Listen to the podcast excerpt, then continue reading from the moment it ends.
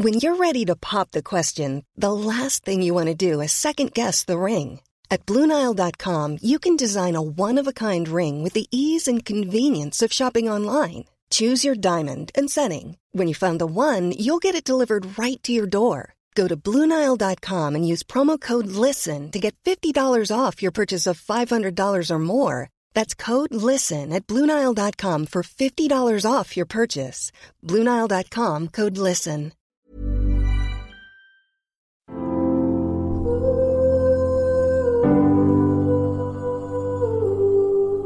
Welcome back, beautiful mamas. Can you imagine, at forty-one weeks pregnant, already overdue with your first baby, discovering a lump in your breast, mentioning it to your obstetrician in passing, and suddenly finding yourself whipped through tests and tests, and your husband pulled into the room, and everyone looking very serious, and to tell you that you have an aggressive form of breast cancer? Your baby must come out straight away, and you need to start life-saving treatment immediately. Even just telling you that story now brings a lump to my throat. This is the story of Sally Obermeder. Many of you would know her. You would certainly know her work with Channel seven. She also has an amazing lifestyle website, Swish, has green products, cookbooks, and her beautifully written and very powerful book on her journey through cancer is called Never Stop Believing. And that's why I wanted to speak to her. Yes, she has survived cancer and now has two beautiful daughters, but her belief in taking one step at a time and never stop believing is so inspiring for all of us. All of us, no matter what we're facing in our life. Because really, at the end of the day, all we have is this moment, today. We don't know what's around the corner, but we can do our very best in this moment. It took us a while to organise this interview because Sally is so busy, and I grabbed her while she was on her way to work in T V. But it is so full of so many beautiful insights. I know you're going to love it.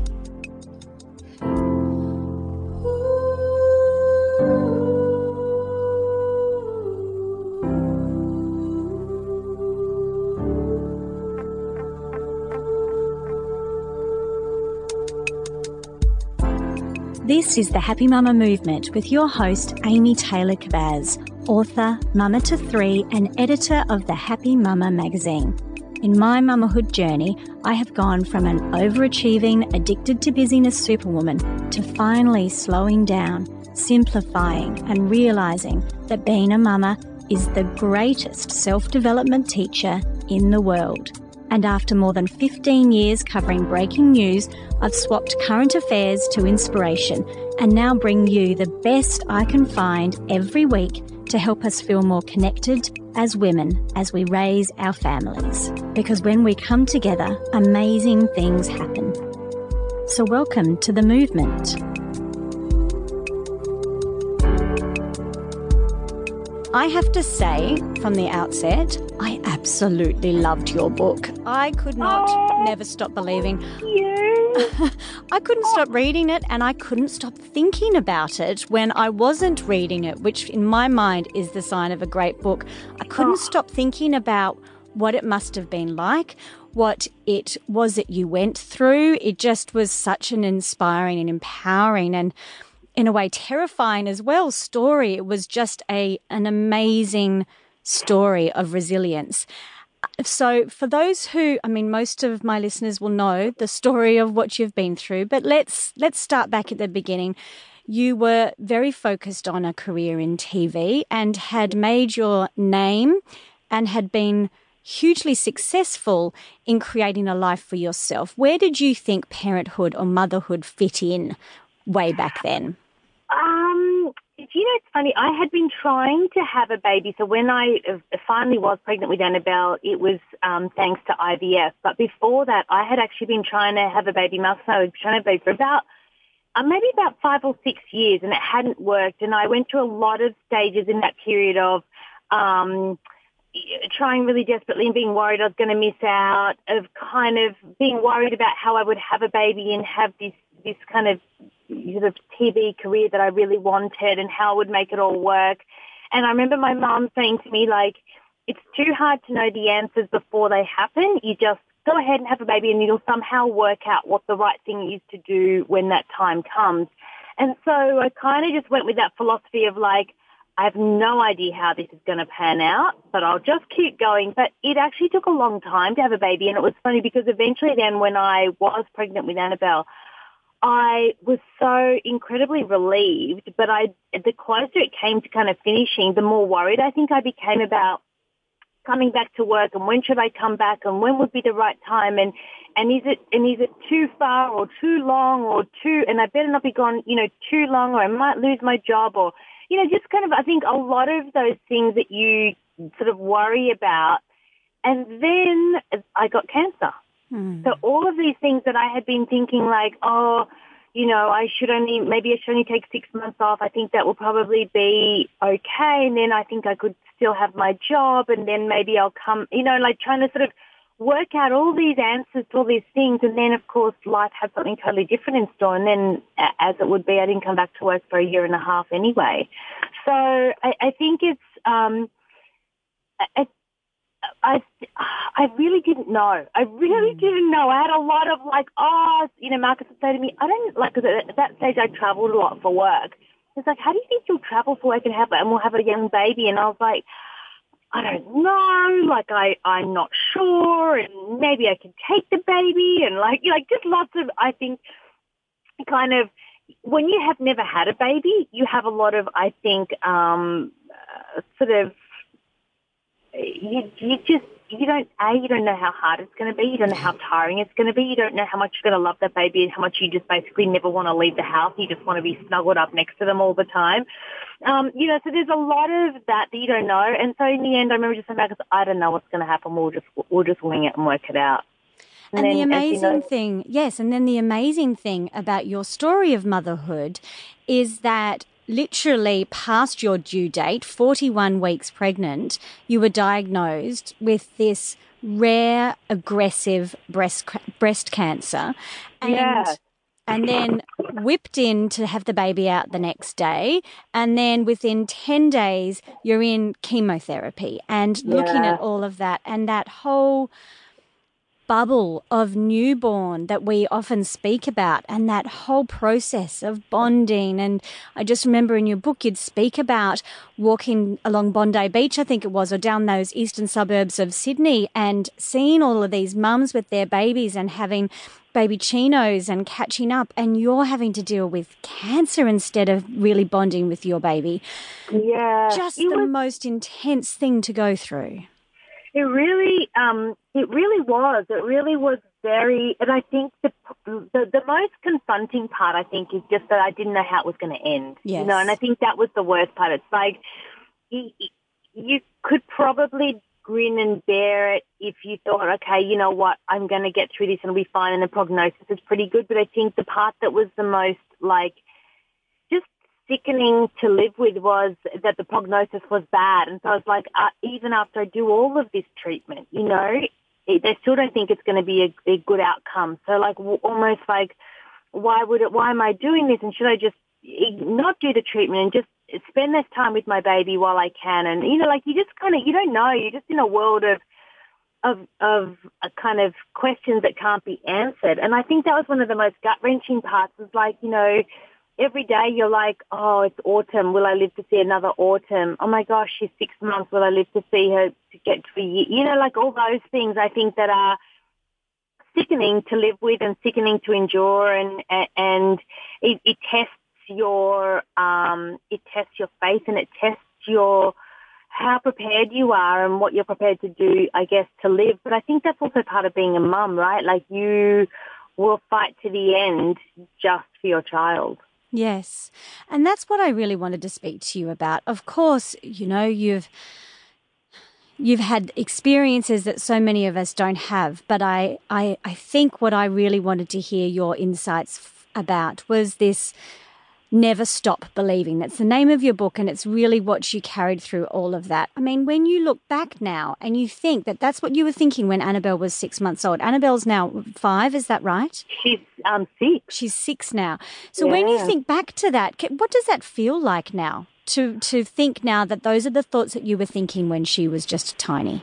Oh, it's so, um, it, it's twofold. One is sometimes um, I feel I feel sad for the, that experience that I never got to have with her. I feel sad that that's something, not just for me, but for her. You know, that's something that I feel sad that she was robbed of. It's something that I feel, and I try all the time to let go of my guilt about it, because, you know, I, I in my head I say all those, those things that, you know, like, well, it's not my fault, and I didn't, you know, sort of consciously, like, you know, kind of abandon her when she was a baby, and it's not like I consciously did that, but I still carry a lot of guilt about that with her. And um, but I also am incredibly, it, it's so much more meaningful, I think. Like, I, I look at her and I just think, whenever anything happens, like her tooth came out last week, and I was like, oh my God, I, I there was a time I, you know, wondered whether I'd live to see her first tooth come out, you know, let alone see her losing her teeth.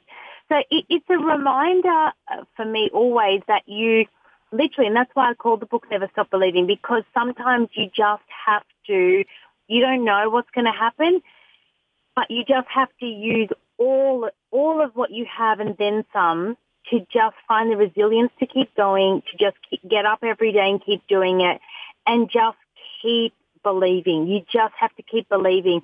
And it's hard because, you know, like, chemo, and I spoke about this in the book, is so h- horrific. It's mm. just horrific. And it, no one's no one's making you go. No one says, oh, you have to turn up. It's, you know, you have to, ch- you've got to choose. You've got to choose to go in there every day and have that needle shoved in your arm and go through the enduring, you know, days and weeks afterwards of horrific sickness because you want something. You want to live. But no one's going to make you do it, and that's called resilience. That's when you just get up every day and you just keep going. You just keep chipping away at something in the hope that it will one day pass. It won't always be like this. You, you know, I often say I would never actually, as awful as that experience was, I kind of wouldn't take it back because I actually, I learnt so much from it and, and about myself, and I learnt so much that I, no matter what I go through now, I go, well, I just take those same principles, just keep going. It's just, you just, one foot in front of the other, one day in front of the other, and everything passes eventually, mm. you know, for better or worse. It just does, because nothing ever remains the same. Nothing's good forever and nothing's bad forever. That's just how life is. It's just constantly changing. So it's like, okay, just keep going. And I, I always do it, whether it's the business, whether it's work, whether it's like I'm having a shit time, you know, parenting or, or, or in our marriage or whatever. It's like, well, it will pass. I just got to keep doing my bit. And that's the important bit. You've got to own the part, the part that's yours. And do you think that's what it was that you've most learnt through all of it, that you keep carrying? Is that, because when I think of what you've you've been through, it's the most perfect example that we never, ever know what's right around the corner. We can yeah. plan the most spectacular things in the world, and then one phone call, one lump, one moment can change yeah. it all. And I think it's this beautiful example and reminder that we only have this moment. We only have what we have right in front of us at this moment, and this is what we need to live the best we can. Is that the way that you look at it?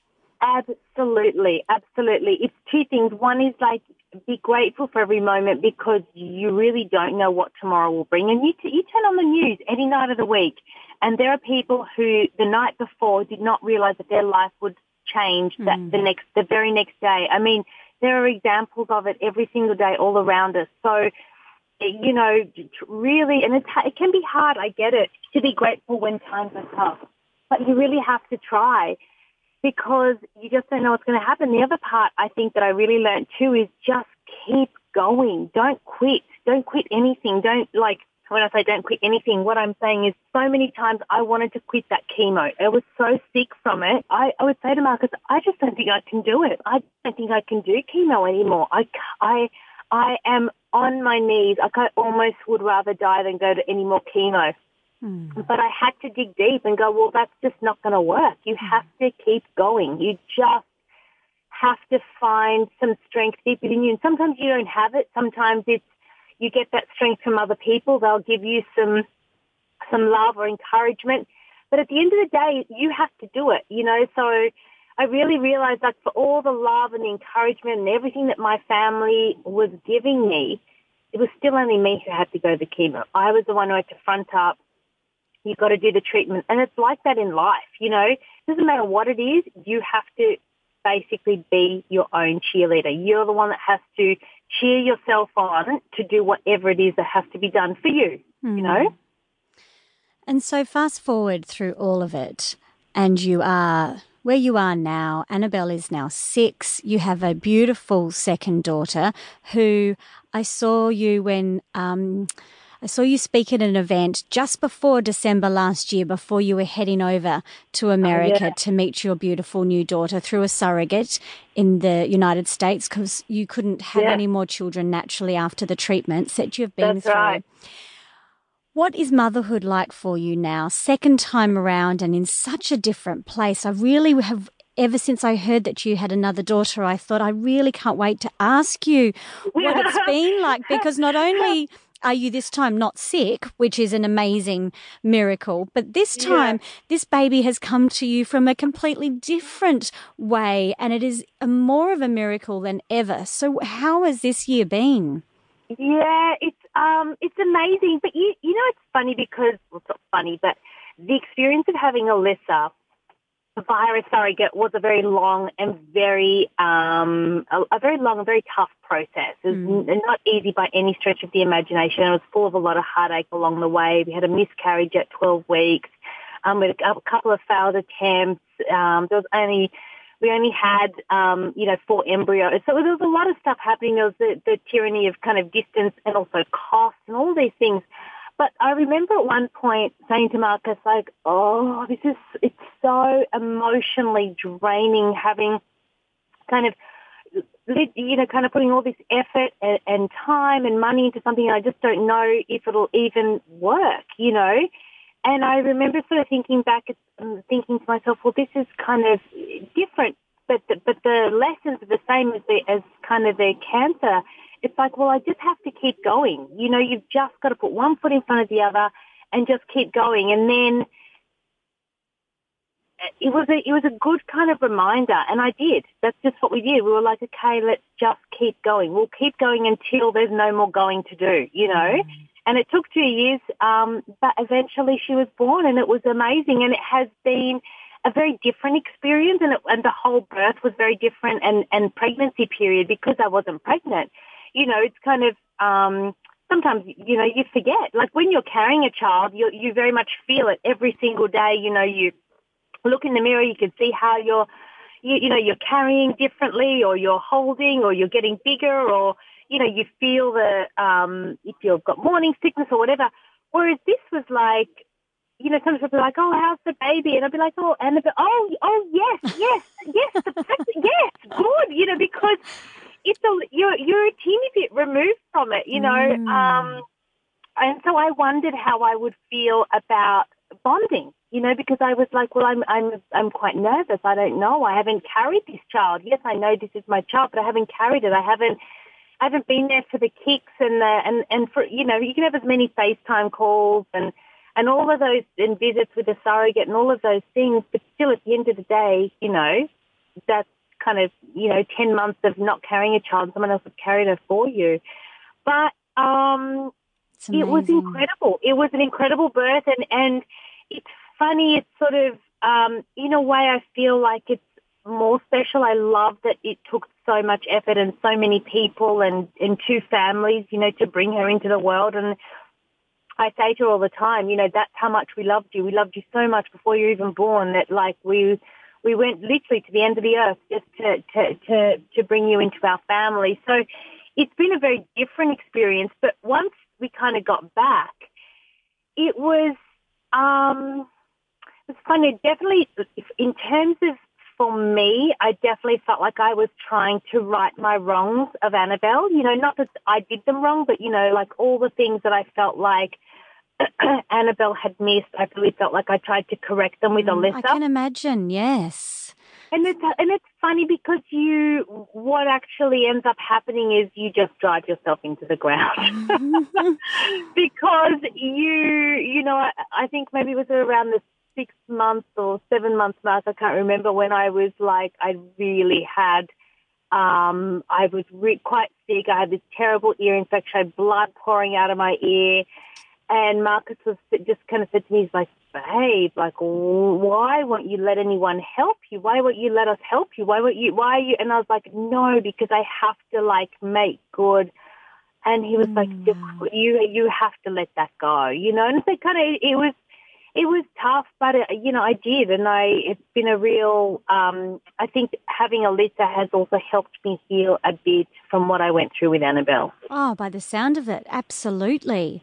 It um, was that overcompensation of trying absolutely. to, yes. Completely. And then we burn out anyway. Isn't that yeah, amazing, that totally. lesson? And then you're no good to either child. No. I'm like, oh, Sally, this is just ridiculous. Oh, but you know, I'm a huge fan, and I share with a lot of the mamas that follow me the teachings of Kundalini Yoga. I'm not sure if you're familiar with it or not, yeah. but one yeah. of the key teachings that I've really embraced lately is the teaching of grit. And grit, by the way it's described, is this perseverance in the light, in light of very little hope. It's keep showing up no matter what.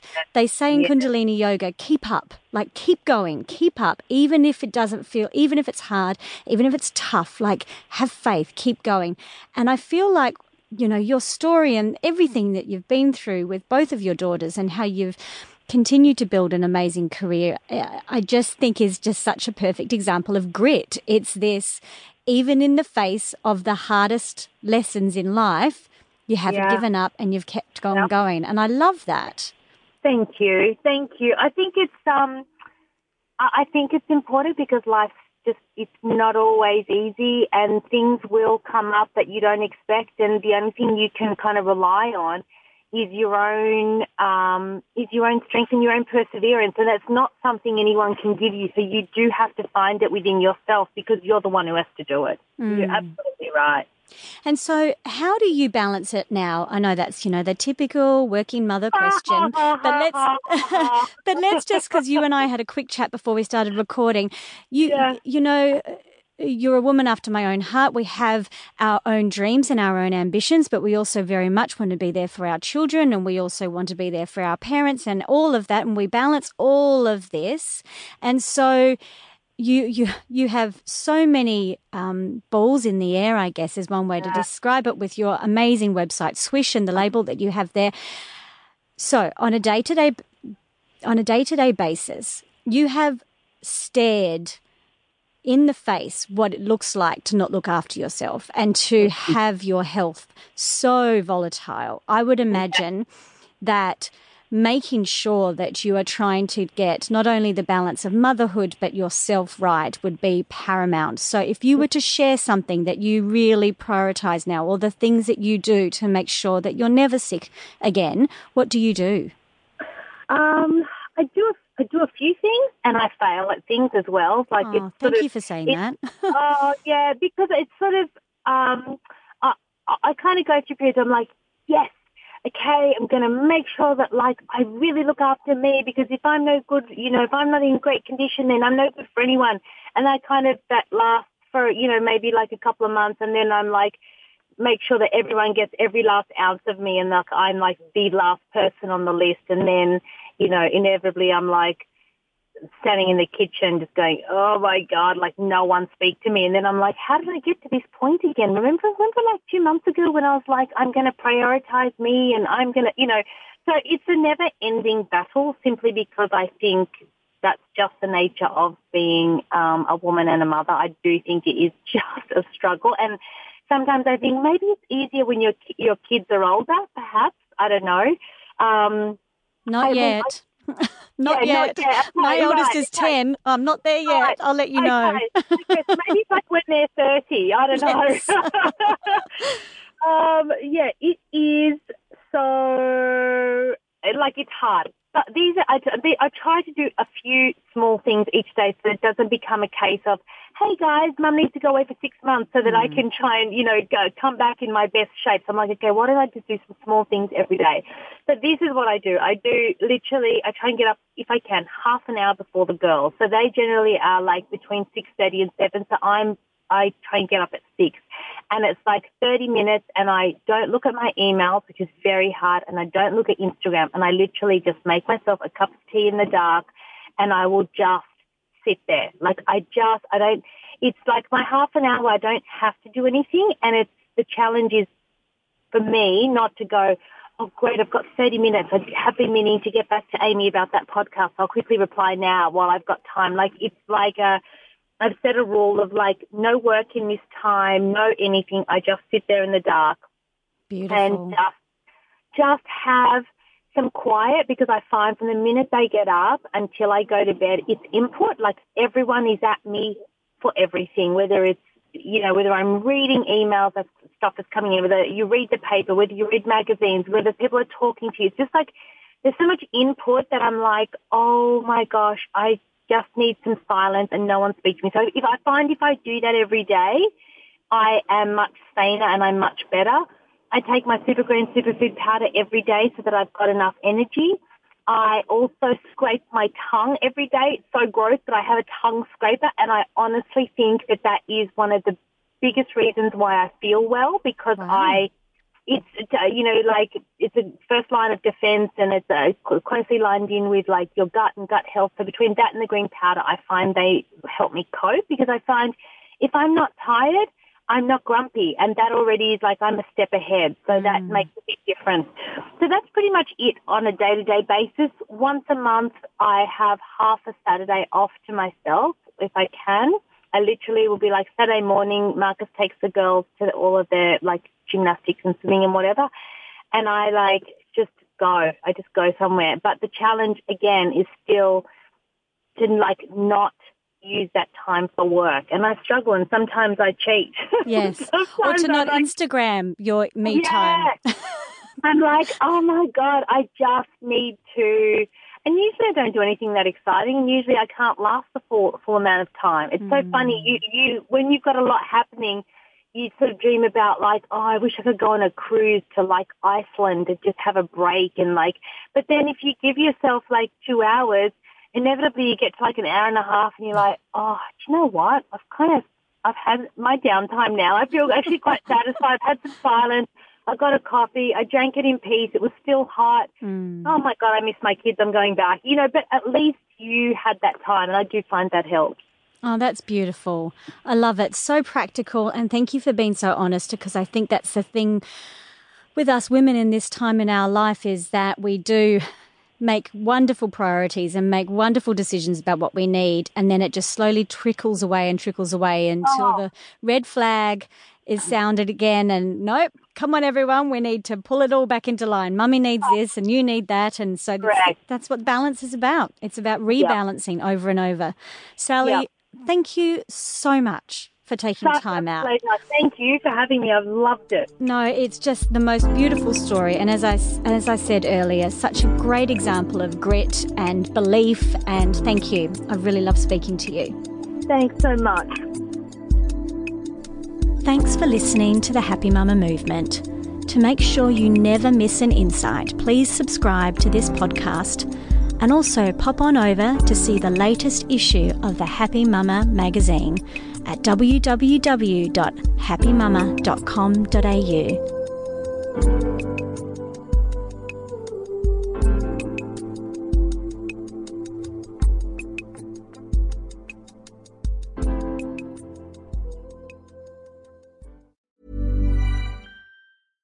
Imagine the softest sheets you've ever felt. Now imagine them getting even softer over time. That's what you'll feel with Boll and Branch's organic cotton sheets. In a recent customer survey, ninety-six percent replied that Boll and Branch sheets get softer with every wash. Start getting your best night's sleep in these sheets that get softer and softer for years to come. Try their sheets with a thirty night guarantee. Plus, get fifteen percent off your first order at boll and branch dot com. Code BUTTERY. Exclusions apply. See site for details.